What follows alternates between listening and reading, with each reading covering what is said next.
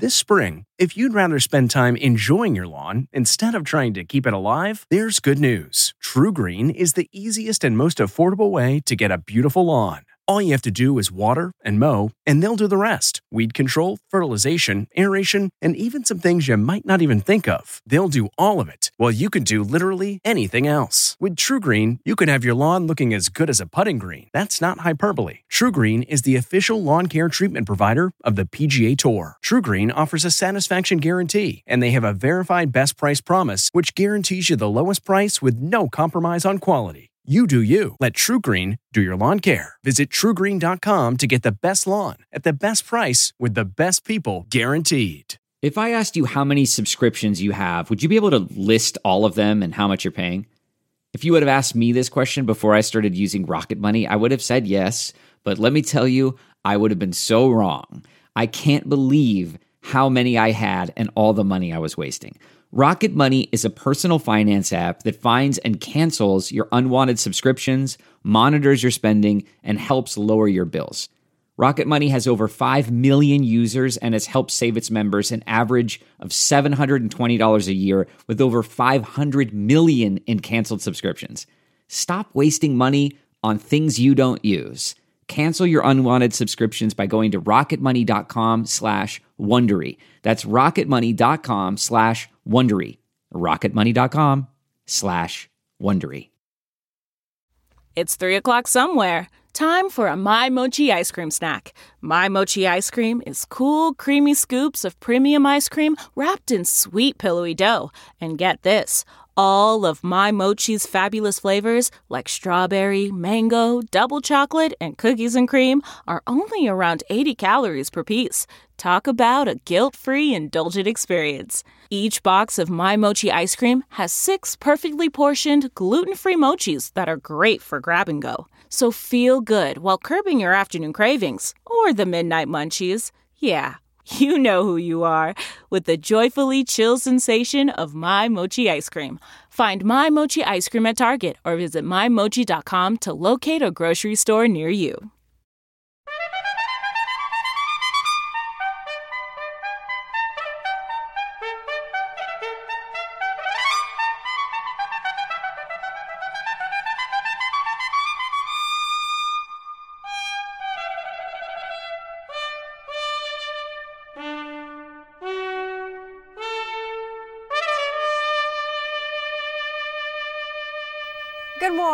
I'm Jane Pauley, and this is Sunday Morning. It was 50 years ago this week that five men with links to Richard Nixon's reelection campaign broke into Democratic Party headquarters at the now infamous Watergate complex. Ultimately, what unfolded from that break in, the Watergate scandal, led President Nixon to resign in disgrace. Still, 50 years later, even after scores of inquiries, documentaries, books, and movies, we don't really know all there is to know about Watergate, as Robert Costa will show us. I shall resign the presidency effective at noon tomorrow. 50 years later, we all know the Watergate story, right? Well, maybe not. Watergate is an event we, I think, pretty profoundly misunderstand. The adage that the cover up is always worse than the crime, I think actually turns out not to be true in Watergate. Watergate. There's more to the story coming up on Sunday morning. The story of the American West is another oft told tale it seems we just can't get enough of. Lee Cowan this morning catches up with Kevin Costner and the real life cowboy behind the hit series Yellowstone. It's not easy to recruit one of the biggest stars in the world. I don't sign up for something if I think, well, how in the world would this work? Which is why Kevin Costner signed on to Yellowstone, written by Taylor Sheridan, a genuine cowboy who writes what he knows. Well, you know, I'd never taken a screenwriting class. I had never studied how to do it, didn't know the rules. The new voice of the American Western, ahead on Sunday morning. We think of Katy Tur as a respected broadcast journalist, and as you may know, the wife of our Tony Dokoupil. In fact, for her, Broadcasting is a family affair, as she'll tell our Tracy Smith. Awesome. Awesome. Yeah. I gotta get a video of this. News anchor Katy Tur is right at home in a helicopter. You might say she grew up in the skies over Los Angeles, flying in her parents' news chopper. It was really neat, and my parents were the, the coolest people in the entire world. I couldn't get enough of them. But she says she ran into some real turbulence back on the ground. Later on Sunday morning, fasten your seatbelts. And much more. Nancy Giles catches up with author, activist, and educator Ibram X. Kendi.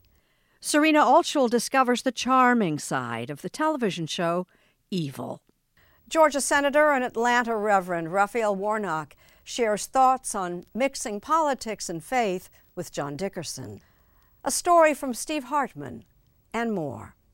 This Sunday morning for the 12th of June, 2022. We'll be back in a moment.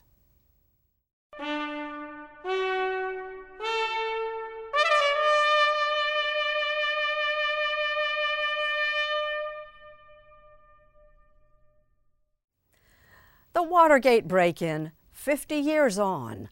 Believe it or not, some of its long held secrets are just now coming to light. Here's Robert Costa. Watergate is an event that has been so well documented over the years, but it's one that we pretty profoundly misunderstand. Journalist and historian Garrett Graff says 50 years on, we are still transfixed by Watergate. The story of Watergate is one of the great tragedies of American politics. And he adds, we are still piecing it together. Part of what's so fascinating is that the two central questions of the burglary itself are still unsettled. We don't know who ordered the burglary, and we don't really know what the burglars were up to that night. He has put it all together in a new book, appropriately called Watergate: A New History, published by Simon Schuster, part of Paramount Global, which includes CBS News. The adage that the cover up is always worse than the crime, I think actually turns out not to be true in Watergate. It was Nixon's crimes that were quite terrible myriad and manifold. Ultimately, 69 people were indicted or charged with crimes. Graff traces Watergate back to Richard Nixon's lifelong sense of grievance and paranoia. Just think how much you're going to be missing. You don't have Nixon to kick around anymore. Richard Nixon woke up every morning angry. He woke up every morning feeling under siege. And he is someone sort of at every stage of his political career who chooses the low road. Nixon's low road spawned a sprawling and unpredictable culture of criminality. But the president wasn't looped in on the Watergate break in. The funniest bit of the cover up is that Nixon can't fathom why anyone would actually want to break into the Democratic Party offices and, and can't believe that anyone would be that stupid. And then there's the deeper story of Deep Throat, who was lionized by Hollywood. Just follow the money. In 2005, former FBI Associate Director Mark Felt stepped out of the shadows, but he had long denied he was Deep Throat. No, no, I'm, I'm not Deep Throat, and uh, the only thing I can say is that I wouldn't be ashamed to be. Garrett, you're pretty tough on Deep Throat. He was a bureaucrat trying to succeed J. Edgar Hoover at the FBI. This is not someone who is waking up in the morning trying to protect American democracy. This is someone who wants a job that he didn't get. He's doing some sort of brutal, backstabbing, knife fighting, office succession politics. It turns out that there are key moments where Mark Felt knows very compelling evidence about the misdeeds of Richard Nixon that he never bothers to tell anyone because he doesn't actually really care that much about Richard Nixon at all. Watergate was a slow boil. The episode grew steadily more sinister, no longer a caper. For almost two years, many Americans and Nixon's allies mostly shrugged at the blockbuster reports from Bob Woodward, Carl Bernstein, and so many others. We have concluded that a large secret fund was assembled in the Nixon campaign organization. One of the things that's so hard to recreate and understand now, looking back, is there was no sense that the president could lie to the American people. Things Uh, have changed, Garrett. Things have changed today. But Americans began to wake up to Watergate in 1973 when congressional hearings kicked off. Everyone seemed to be watching. I began by telling the president that there was a cancer growing on the presidency. About 80% of the country was watching this play out on television. We're now chatting as the January 6th committee begins its hearings. Is that level of attention even possible today? It's definitely not possible at the scale. The average American household that summer watches almost a full work week's worth of the hearings. 30 to 40 hours of congressional hearings is just mind boggling. The bombshell revelation Nixon had taped himself. Mr. Butterfield, are you aware of the installation of any listening devices in the Oval Office of the President? Yes, sir. The ultimate irony of the Nixon tapes is that Nixon thought taping the White House was a terrible idea, that he, his predecessors, JFK and LBJ, had uh, taping systems, and he tore out that taping system when he first came into office.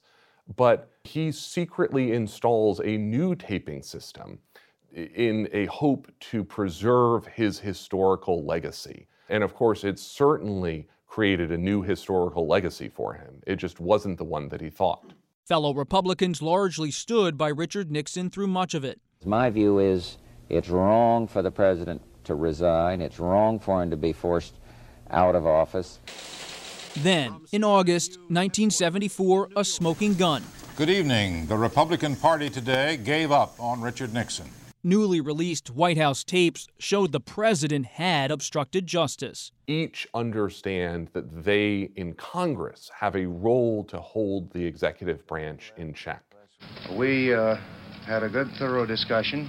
And so the thing that really stood out to me in going back and looking at this story 50 years later is the way that the Republicans in Congress acted as members of the legislative branch first and only second as Republicans. Watergate would come to upend not just Americans' trust in government, but Washington itself. You say Watergate turned Washington mean. Watergate, I think, does turn Washington mean because it, in many ways, exposes this sort of much more distrusting and antagonistic mindset that we now see permeate so much of our politics. What made the Trump years different than the Nixon years? Two things Fox News and members of Congress who acted as Republicans first and members of Congress second. That's it. That's it. An unconstitutional impeachment charade show. I think if you had Fox News in the 1970s, Richard Nixon would have stepped down from office in January 1977 totally unscathed. There were a few Republicans who stood up to Trump after January 6th, but that was a short list. It's a short list, and it's gotten shorter ever since. The so called Troopergate inquiry. We are still living with Watergate. Deflategate. Pizzagate. Scandal after scandal. It is being called, I'm sorry, Sharpiegate. But Garrett Graff insists that ultimately, Watergate is a tale of checks and balances, and of how the American system can endure. I think at the end of the day, Watergate is a weirdly hopeful story because it shows what it takes to protect American democracy. It takes a while, and it's not necessarily an easy process to get there, but the system in Watergate worked. Tuesday is Flag Day, celebrating the Stars and Stripes. Betsy Ross is one of many people threaded into our flag's history. It's said she's the one who decided its stars should have five sides, not six. But many of the flags we've flown since have a different sort of heritage.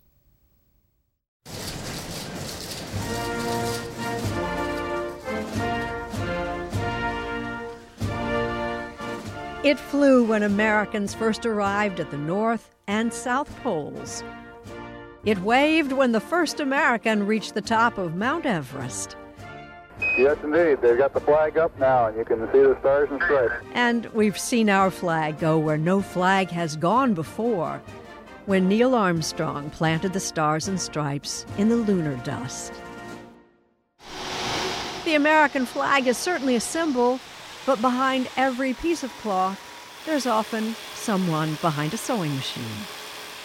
And for 175 years, Annin and Company has given us miles and miles of red and white stripes, along with oceans of blue and enough stars to fill a galaxy. They are the nation's oldest and largest flag maker. Starting out as ship outfitters in New York, the family business changed course and focused solely on making flags full time in 1847. It was Annin and Company that provided the flags for President Lincoln's funeral.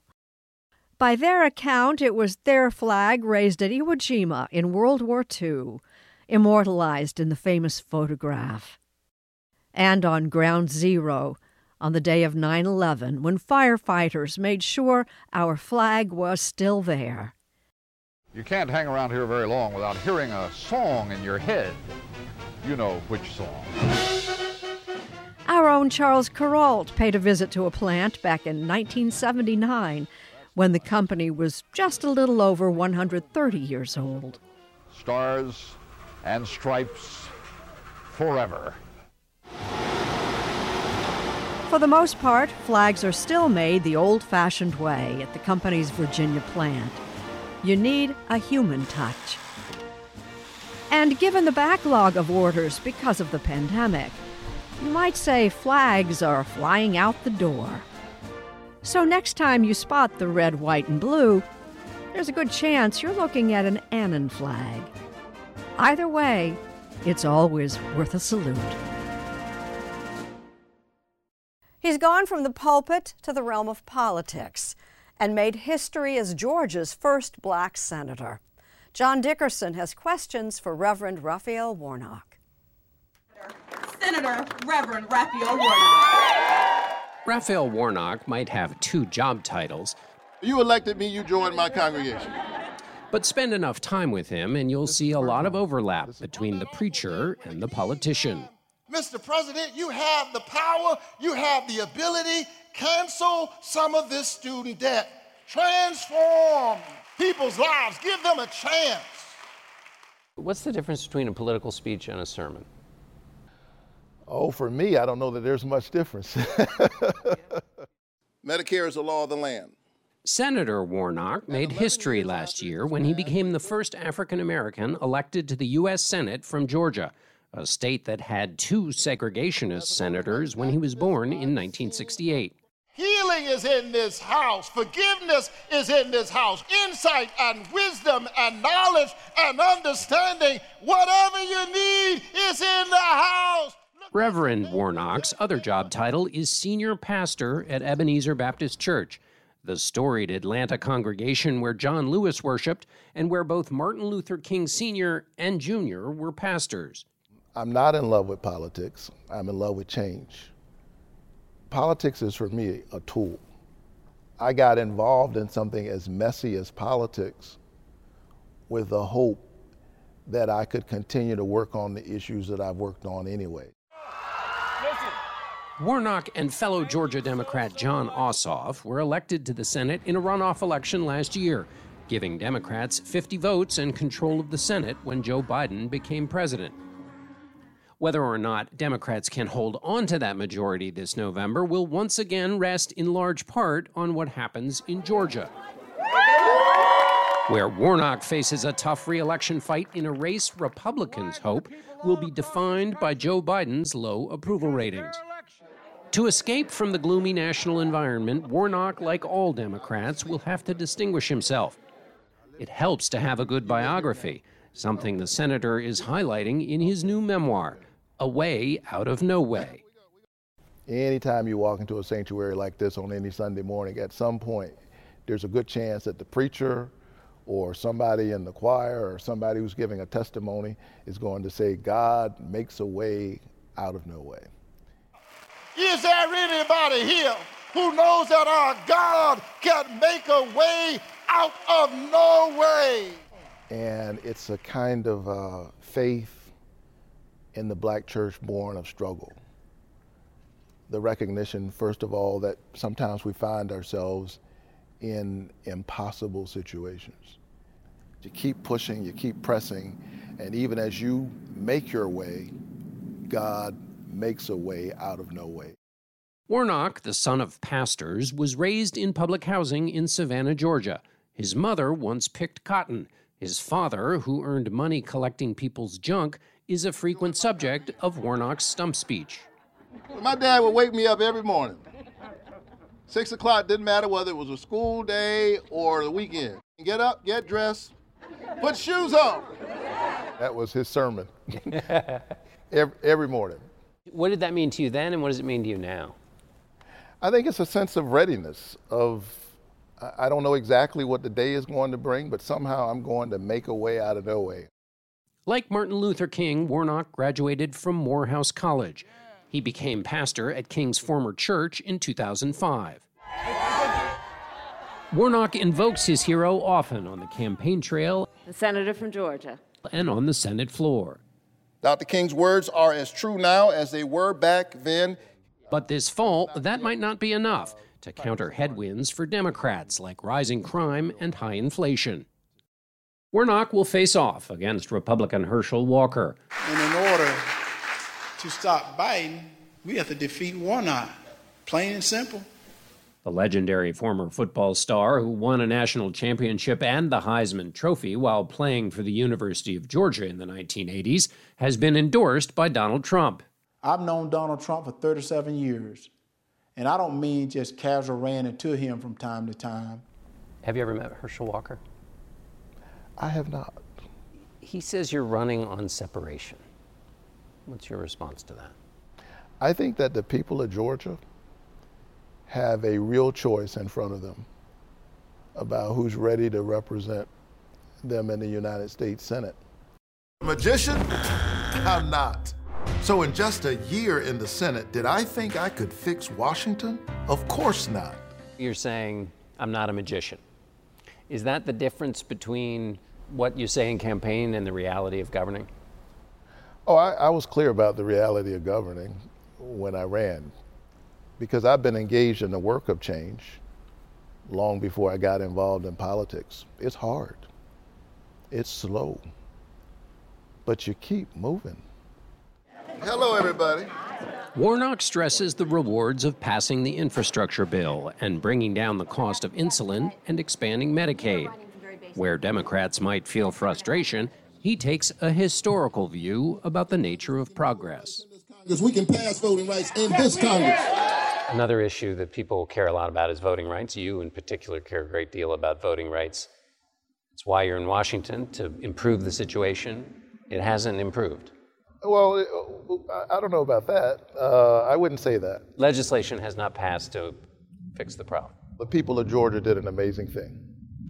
The state of Georgia stood up and, in one fell swoop, sent its first African American senator and its first Jewish senator to the United States Senate.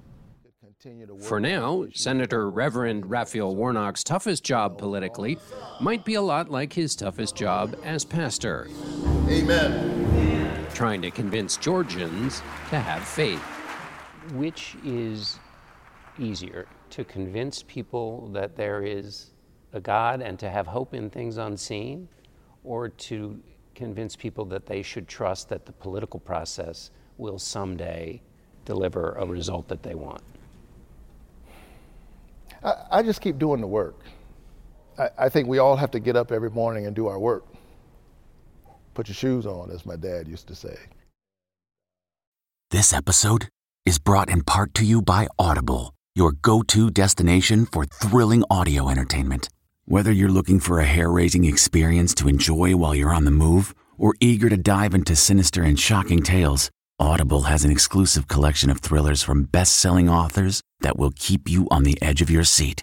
Like James Patterson's first audio only thriller, The Coldest Case. Experience stories like never before, where every chilling detail is brought to life by captivating sound design. Plus, as an Audible member, choose one title a month to make yours forever. And now, new members can try Audible free for 30 days. Just visit audible.com slash WonderyPod or text WonderyPod to 500 500. That's audible.com slash WonderyPod or text WonderyPod to 500 500. Okay, it's time to commit. 2024 is the year for prioritizing yourself. Begin your new smile journey with Byte, and you could start seeing results in just two to three weeks. Just order your at home impression kit today for only $14.95 at Byte.com. Byte clear liners are doctor directed and delivered to your door. Treatment costs thousands less than braces, plus, they offer financing options, accept eligible insurance, and you could pay with your HSA, FSA. Get 80% off your impression kit when you use code WONDERY at Byte.com. That's B-Y-T-E dot com. Start your confidence journey today with Byte. Shakespeare wrote, The evil that men do lives after them. In some cases, it even survives to start a third season on television. Serena Altschul is talking with the cast and creators of Paramount's Evil. Suburban homes can be just as scary as haunted mansions. Maybe even more so because they are so normal looking. Robert and Michelle King are pretty normal looking too. Where you would never expect demons to be. and yet, they're the creators of evil. Where the devil is in a lot more than the details. And the mundane and the monstrous are never far apart. The prime cut. All for you. And you are kind of a mini microcosm for the ideas that are fleshed out in the show, in that you are a devout Catholic. Right. And you are agnostic and A Jewish. heathen. The secular Jew and the church going Catholic have been disagreeing about the roots of evil ever since they met. For 30 years, we've been married and we've had conversations similar to this. Where does evil come from? Why do people do bad things? Is it psychologically, or is there some supernatural element that makes people do bad things? Does this person need an exorcist, or is it mental illness, or what, what could account for it? Before they succumbed to evil, the Kings created two very good shows The Good Wife and its spin off, The Good Fight. What did evil offer you that the good wife, and the good fight didn't? I would say Good Wife, Good Fight was always coloring between the lines. And this is finger painting. the restrictions aren't as large if you can just have a massive demon be a therapist. Now tell me about your dreams. Season 3 of what's been called the funny version of The Exorcist starts streaming tonight on Paramount Plus. Was that scary enough for you? which is owned by the same parent company as CBS. And lest you think we're biased, the reviews for Evil are uniformly good. How would you describe evil? A feminist X Files meets Ghostbusters mm. with like really sexy people. Right. No doubt. Meet the heroes of Evil. I work for the Catholic Church. Mike Colter plays David Acosta, a priest in training. My colleague Ben and I are hired by the church to investigate unexplained phenomenon and to recommend whether there should be an exorcism or further research. Katja Herbers is Kristen Bouchard, a skeptical psychologist with four lively daughters. Here is how it works. Asif Mandvi is Ben Shakir, a tech wizard intent on revealing the science behind the spooky. There's an explanation for everything, but people would rather believe in ghosts, demons. What I think Robert and Michelle do so well is that they can write incredibly intelligent stories and then insert like absurdity and humor. Hi, George is the name. Good to meet you. Every George we know, we've had to say, no, don't worry, it wasn't based on you. I kind of think we were out for an Americana version of the demonic. So it wasn't Beelzebub and Mushimagam, you know, some Latin word. It was there's George, there's Abby, there's Michael. You're in way over your head, Miss Bouchard. Michael Emerson's Leland Townsend is one character you will love to hate. The villains, that, that's where it's at. It's just fun. Hello. In season three, Leland Townsend appears to get his comeuppance. Mr. Townsend has approached my daughter at school on four separate occasions. That, that is uh, misinterpretation. Well, I guess it's a good thing that the Catholic Church has no issues with older men touching children. The Kings are quick to say they are not bashing Catholicism itself. So many procedurals on television want to be critical of the Catholic Church. I mean, it's it's a cliche, it's a trope, and I wasn't interested in doing that. Because even though the show delves into the, the scandals, there's also this sense of Mike Colter, who you usually think of as a superhero, is becoming a priest. Take two, hey Mark. Do you girls go to the walls and, and, and make sounds? That's a wrap. Ah! The Kings and the cast called it a wrap just last month. So beware, more evil is on the way. She is an award winning journalist. Her parents are legendary broadcasters in their own right. Katy Tur shares her surprising family story with our Tracy Smith. If you want to see everything in Los Angeles, you can't beat the view from a helicopter. I'm Bob Tur. I'm a helicopter pilot and reporter and have been for the past 20 years here in the City of Angels. And for much of the 80s and 90s, news chopper pilot Bob Tur and wife Marika Gerard saw it all. On any given story, Bob, who then flew for local CBS stations, would typically be first over the scene, and Marika would lean out the open door with her camera to capture the story, and at times, history. There were the 92 LA riots, the O.J. Simpson car chase, It would appear that the uh, Bronco will continue north on the 405 freeway. And more catastrophes than you can count. They started the Los Angeles News Service. I'm gonna get you. And when they started a family, Katy here and later James, they brought him up in the sky. Growing up, how did you see your mom and dad? When I was a kid, they were the coolest people in the world. We had a helicopter. I got to go up in a helicopter. I knew how to fly a helicopter. It was a really unique and interesting childhood that nobody else had. Good to be with you. I'm Katy Tur. We have You might know Katy Tur as an MSNBC anchor or as a mother of two, married to our own Tony Dokoupil. How do you get Mexico to pay for that wall? Only if I'm president. How does that happen? And you might recall her locking horns with then presidential candidate Donald Trump on the campaign trail. Puff the magic dragon. But in the 1980s, Katy was just a cute little kid with a seat on the wildest ride in town. Here they are. In the documentary Whirlybird, you can hear her describing a crash scene. What do you see? I see some people in yellow coats. I think they're firefighters. The images were wild, and I was in a front row seat for it. Literally in the helicopter, feeling the flames on my shins. You could feel it. You could feel it. That close. Oh, yeah. And how old were you? Four, five, six, seven, eight, nine. Wow. Yeah. In her latest book, Rough Draft, from an imprint of Simon & Schuster, a division of CBS's parent company, Katy Tur describes her parents as broadcast pioneers who often put themselves in harm's way. Katy's mom, Marika. I know, and now that I think about it, I think this is ridiculous that the both of us were up in the air doing this dangerous stuff, and we have two kids. You know, what's going to happen if something happens to both of us? But at the time, Yeah, we just it was too much excitement, too much fun. It, it really was. It was exciting and it was fun. But the fun was often fleeting. Katy Tur says her dad could be demanding, abusive, and at times violent.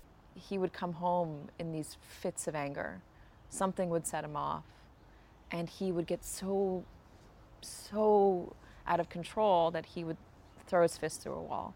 And it happened often. I mean, we would go to the store, buy plaster, plaster them up.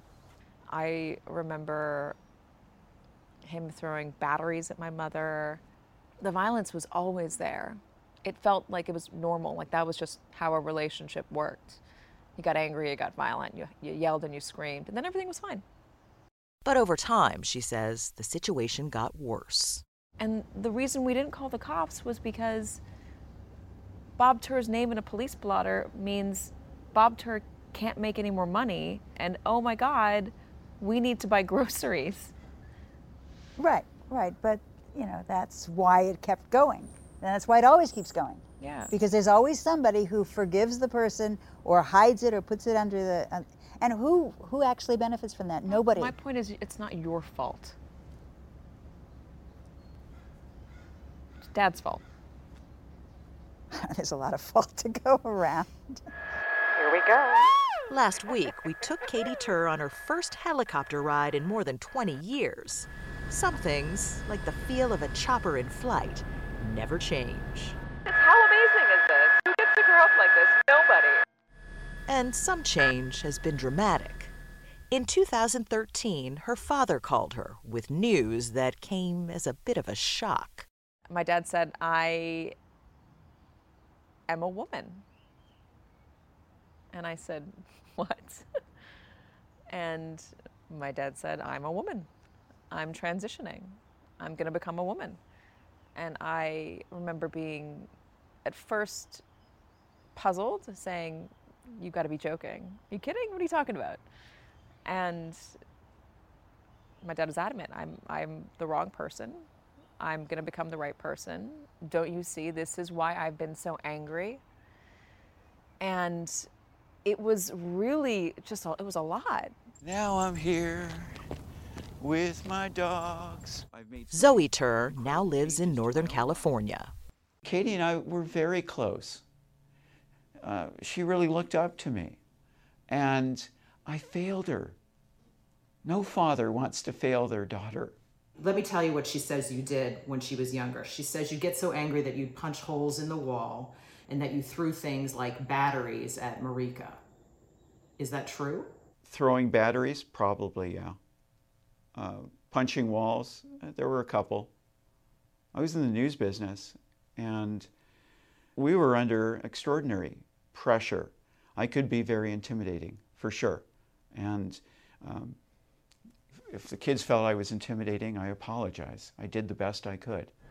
Katy Tur says they haven't seen each other in 10 years. And while they have different takes on why they're estranged, it's clear there's still love there.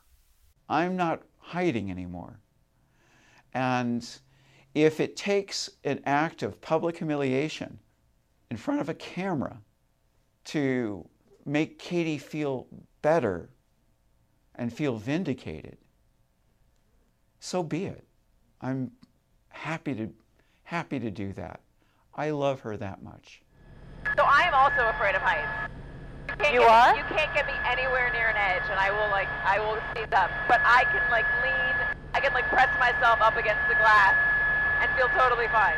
Katy Tur knows that looking down can be both scary and exhilarating. And the same is true of looking back. So it's understandable and commendable facing your past. Why put it out in the public? It's a really good story. My parents did amazing things. They went from nothing to something big and important. And who wouldn't want to read that story?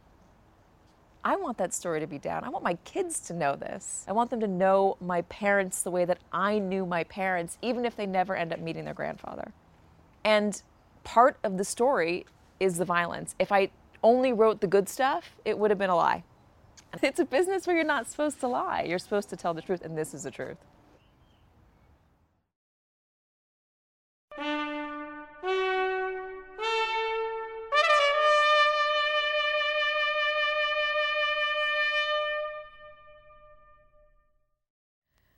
This morning, our Steve Hartman is in the booth. 11 year old Ellie Dowdy of Amherst, Virginia, eats, sleeps, and talks baseball. Now up the bat. She announces for her local junior varsity team and practices big league broadcasting from her living room. Look at his blocking skills. But she didn't know girls could do this as a career until she listened to a Baltimore Orioles game. Now there's two outs. And I thought, I can do that too. That is possible. Ellie's proof possible is play by play announcer Melanie Newman. How we doing? Ellie was so taken by her that last year she reached out to Melanie in the only way she knew how. Oh, that is cute. Her sign read, Hey, Melanie Newman, need help in the booth? There's Mel. And the answer was yes. All right, Ellie, are you ready to call a pitch? Yeah, yes, ma'am. All right. This past week, Melanie invited Ellie to call part of a game Have a 3 2 count. because Melanie assumed that's what the girl wanted. We have a outside ball. And it was, in part. But when Ellie held up that sign, she didn't just want to help Melanie in the booth. She wanted to help Melanie as a person.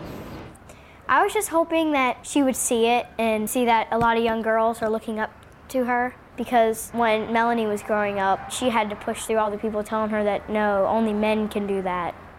It's true. And even today, some men are still hurling sexist barbs at Melanie on social media. But there to deflect them, with her single ply poster board, stands Ellie Dowdy, who returned with a new sign that read, Melanie Newman is fire. What does that feel like to see that? It really takes you back for a minute. And here's where we saw just how much Melanie appreciates the support. I paid a lot of dues to just get here. And the hope is when those little girls make those signs, their dues are so much less. In sports, people are always clawing their way to the top. This is so cool. But the true heroes of any game are the ones who lift others. Time was westerns were a staple of television. Lee Cowan is here to tell us there's a new sheriff in town, along with a very different tale from out of the West. Not far from Montana's Bitterroot River, a postcard for the American West, Kevin Costner was stoking a fire. I mean, this, is, this is how you do it. you just you get it close and you, you, you make everything a little convenient. For the last five years, this valley has been his campsite. The backdrop for a modern day Western that's taken off like a band of wild Mustangs. Yellowstone, a Paramount production, our parent company, by the way, was the most watched scripted series in all of television last year. Oh, we're not supposed to talk about work at the dinner table. In the morning, it's the breakfast table, Beth. We can talk business at the breakfast table.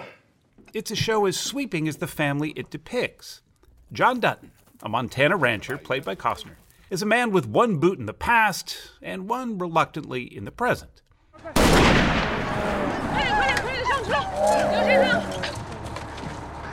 This is America. We don't share land here. Land. That's what John Dutton sees as his legacy.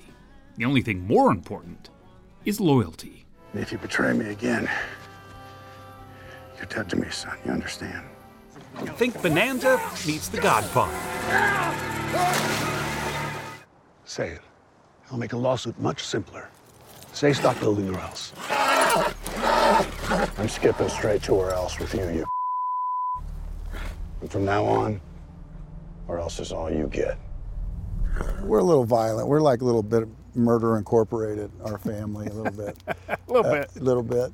Yellowstone is a reminder that our notion of the American West is hardly as romantic as we sometimes like to believe. The ranchers that came here, they didn't own this land and they basically banded together and pushed out the native population. The cattle wandered onto res land, Johnny. Yeah, well, cattle don't know the difference between your land and ours. Neither did we till the government showed us. It's still beautiful, but it's very easy to forget the drama, the, the things that we'll never recover from. He looks warmed up. You have to know that world to write it with any real sense of authority. And few can do that. How you doing? Like Yellowstone's co-creator and writer, Taylor Sheridan. I just make movies to support my horse habit. That's all I do. If he looks and sounds the part of a horseman, well, that's because he is one. Whoa. He'll talk riding and roping all day long, but much beyond that, he reins it in. My least favorite subject is myself. Yeah. I, I say about everything I want to say when I write a story. There's an economy to his language, a directness that he carries to the set, too. I don't run much of a democracy. It's, uh, no, Yeah, is that I- right? the words are the words. He wasn't kidding. I don't tell people how to act. I don't need anyone to tell me how to write. And as writers go, he's been called one of the most important Western storytellers in decades. He created 1883, the pioneer prequel to Yellowstone, starring Faith Hill and Tim McGraw. What is that? Tornado! It was so popular that there's now a sequel to that prequel, the upcoming 1932, starring Harrison Ford and Helen Mirren. It's ludicrous that I'm working with these people. Uh, it's just, it's it's fantastically insane.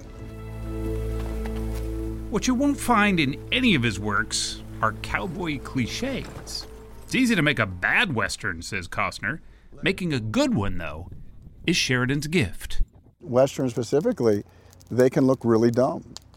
Uh, they can look obvious. They're hard to make, and that's the problem. It's like it's hard to make a Western that you can relate to. Sheridan relates to it so well because he lives it. He owns not one but two ranches in Texas and actually provides most of the horses for his productions himself. All the horses, for the most part, in our business are terrible. Uh, they're not very broke. They're not very safe, uh, uh, which is one of the reasons you don't see actors on them very often. And I didn't want to do that, so I oh. bought all the horses for the show, and then taught the actors how to ride it.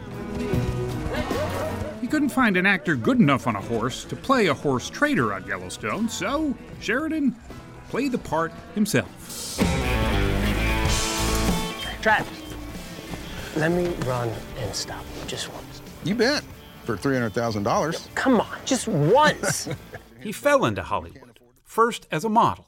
All right, I don't need to know your name, honey. Just He later began to audition and over the years got parts in shows like Veronica Mars and Sons of Anarchy. Fortunately for you, I'm a cop actually bound by the law. But after more than two decades of trying, he never became a leading man. What kept you going in uh, in the acting world? I think stubbornness, a refusal to fail. An interesting thing about Hollywood is if, if you let it, if you listen, it will tell you exactly what you're supposed to be doing. How so? I have never seen anyone bang their head against the wall for 20 years and then make it. I've never seen it. Yeah. I've seen it take eight years, I've seen it take 10 years, but I've never seen it take 20. The- And is that where you would come to? I had co- well, I had come to where what I the best I was ever going to be was you know tenth on the call sheet. But one day a friend brought him a project, not to audition for, but to write. I said, look, I have no idea how to do this, but I have a 15 year education on how not to do it. just give him a call. First thing that I wrote was Mayor of Kingstown, and I sat down and I wrote the first episode in about 10 hours. Really? In one night? And when I was done, I I said, man, I, should, I wished I had done this 15 years ago. From then on, he began writing at a furious pace. Out came scripts for films like Sicario, Wind River, and his Oscar nominated screenplay, Hell or High Water. Gotta wait for these boys to make a mistake.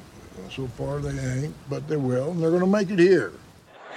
Not bad for only the second screenplay he ever wrote. But when it came to his idea for the series Yellowstone, almost everyone in Hollywood passed. Nobody's doing TV westerns, they said. Look, anytime that, that Hollywood says a genre is dead is because they made a bunch of bad movies about it. People think of westerns as you know good guys and bad guys, and it's really such a different show. It, it, it It makes uh, it much more complex. much more and much more appealing. Chris McCarthy, Paramount Network president and CEO of MTV Entertainment, essentially bet the ranch that Yellowstone would resonate. What are you doing here? I've been in television nearly 20 years, and there's very few times where my 18-year-old niece and my 80-year-old aunt asked me about the same show. And you know, this was one of those moments. And when you see the entire world, you get it. He is he not only creates his own world in the TV series, he creates that world for himself. And you know, he's unique that way. He writes what he knows. Absolutely, and he writes it incredibly well. Sheridan now has no fewer than 10 Paramount series either on the air or in the works. Busy, doesn't even describe his life, and that's just the Hollywood side. He just became part owner of the historic Four Sixes Ranch, consisting of more than a quarter of a million acres near Lubbock, which financially means he'd better keep on writing hits to pay it all off. I was about ready to retire. I had saved. I had done really good. Yeah? We were. We were. You were my, good. my, my goal was retire at 50. Um, Not that he was going to go play golf or something. Yeah, you don't I don't- strike me as a golf guy. I don't know how to. I see that much grass. I want to put cows on it. How's he priced? Through the roof. It was John Wayne who once said that nothing is so discouraging to an actor than to have to work for long hours upon hours in brightly lighted interior sets. Kevin Costner feels pretty much the same way. The outdoor world of the West that Taylor Sheridan has created is a place that no one really wants to leave. What's it like at the end of the day shooting, though? Do you guys all come down here and hang out and have I do. and- I come down here and sometimes I just don't go. Yeah? Home. You just stay here just because it's. I just stay right here. I mean, if, if those mountains don't feel the need to move, why should I? His writing has sparked debate and spurred dialogue on race and racism. Nancy Giles is in conversation with author and educator Ibram X. Kendi. We're at one of the most historic uh, spaces for black people in, in North America. This- We met Ibram X. Kendi along Boston's Black Heritage Trail. Abolitionists were gathering, and, and what kind of things were they discussing? They were discussing what was unheard of in the 19th century, which was a nation without slavery, the immediate emancipation of all enslaved people. The African Meeting House is the oldest black church in the country, built in 1806. You had abolitionists saying to the American people, you can't expect to end chattel slavery by doing nothing. The more you do nothing, the, the more slavery spreads and Mhm. harms and tortures and kills. And in many ways, that's what's happening right now. If we don't actively seek to be anti racist, then racism will persist. In the sanctuary, positive things happen. Kendi is the founder of the Center for Anti Racist Research at Boston University, where he's a history professor. Why is it not enough to not be a racist as opposed to being an anti racist? Well, I think it's important for people to know the opposite of being racist is being anti racist. Kendi has argued for being anti racist in a series of best selling books. No one is inherently racist or anti racist. It's about what we're doing. And so when we're expressing that the racial groups are equals, we're being anti racist. When we're supporting a policy that is leading to a racial disparity, we're, we're being racist. You know, I'm encouraging people to constantly think about what are we doing or even not doing. Bigots, racists, like Ibrahim Kendi. His views have been polarizing, to say the least. How to be an anti racist. His work was injected into the hearings for Supreme Court Justice Ketanji Brown Jackson, Anti Racist Baby by I- Ibram Kendi. courtesy of Senator Ted Cruz. One portion of the book says babies are taught to be racist or anti racist. There is no neutrality. It is dangerous to tell the truth today. I would know.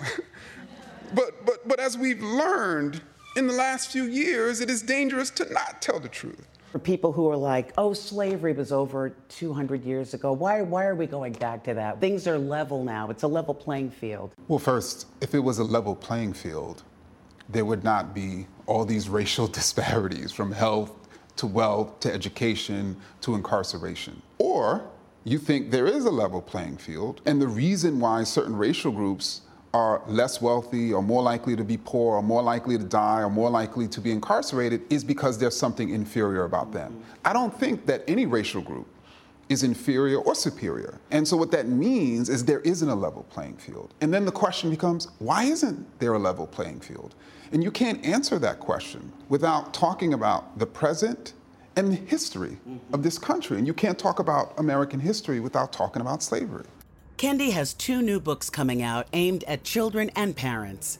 One is a takeoff on the classic book Goodnight Moon. The moon sees all kids, Whoever they are. whoever they are. His six year old daughter, Imani, recorded the audiobook with some coaching from dad. The moon delights. When every child falls asleep. when every child falls asleep. Including Imani? Including It's not a coincidence that racist ideas have spread across time and across humanity. The reason why they have is because they're simple. Dark is ugly. Light is good. Dark people are bad. Light people are smart. These are very simple ideas that even a two or three or four year old can understand, and studies are showing that even preschool children are choosing who to play with based on skin color. The new books are being released as teaching about racism is under fire, I see our schools going down a dark path. with some states passing laws to take books out of schools that might make students uncomfortable. I think that arming our children with information is protective. Kendi is married to Dr. Sadiqa Kendi, a pediatric emergency room physician. That applies when it comes to arming them with understanding our history, like a true account of our history, helping them to learn about racism and about anti racism. And with Imani, her knowing this is what it is, this is the work that your father is doing. And unfortunately, because of that, there are people who don't like him and who don't like our family. The book is garbage. Actually, it's worse than that. Not only is it embarrassingly stupid, it is poisonous. When we're crossing the, the street with our two year old, we teach them look both mm-hmm, ways, mm-hmm. make sure there's not a car coming. Similarly, we have to teach them that there's these cars of racist ideas that are, that are coming that could hit you. Good night, hate. Good night, hate. Good night, hurt. With his daughter for inspiration, Ibram X. Kendi is looking back to history Good night. Good night. and looking forward for generations to come. Good job, Missy. Good job. Good job.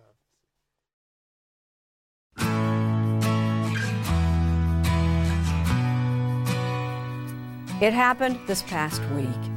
We said goodbye to our longtime director and friend, Nora Gerard. Every Sunday morning, you see the work of correspondents, producers, and editors. But behind each and every person, each and every story, is the director. the Person who brings it all together. The person who makes a program, a show. Nora has been that person, sunny skies or stormy weather, for 11 years now. And as her virtuoso performance draws to a close, we send along applause, gratitude, and our heartfelt best wishes. Thank you for everything, Nora. You'll be missed.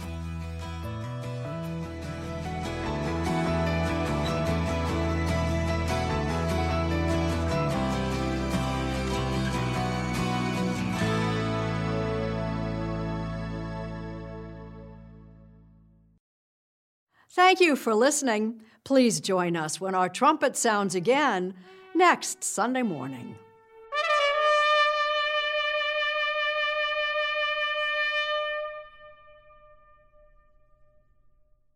If you like CBS Sunday Morning with Jane Pauley, you can listen early and ad-free right now by joining Wondery Plus in the Wondery app or on Apple Podcasts. Prime members can listen ad-free on Amazon Music. Before you go, tell us about yourself by filling out a short survey at wondery.com/survey.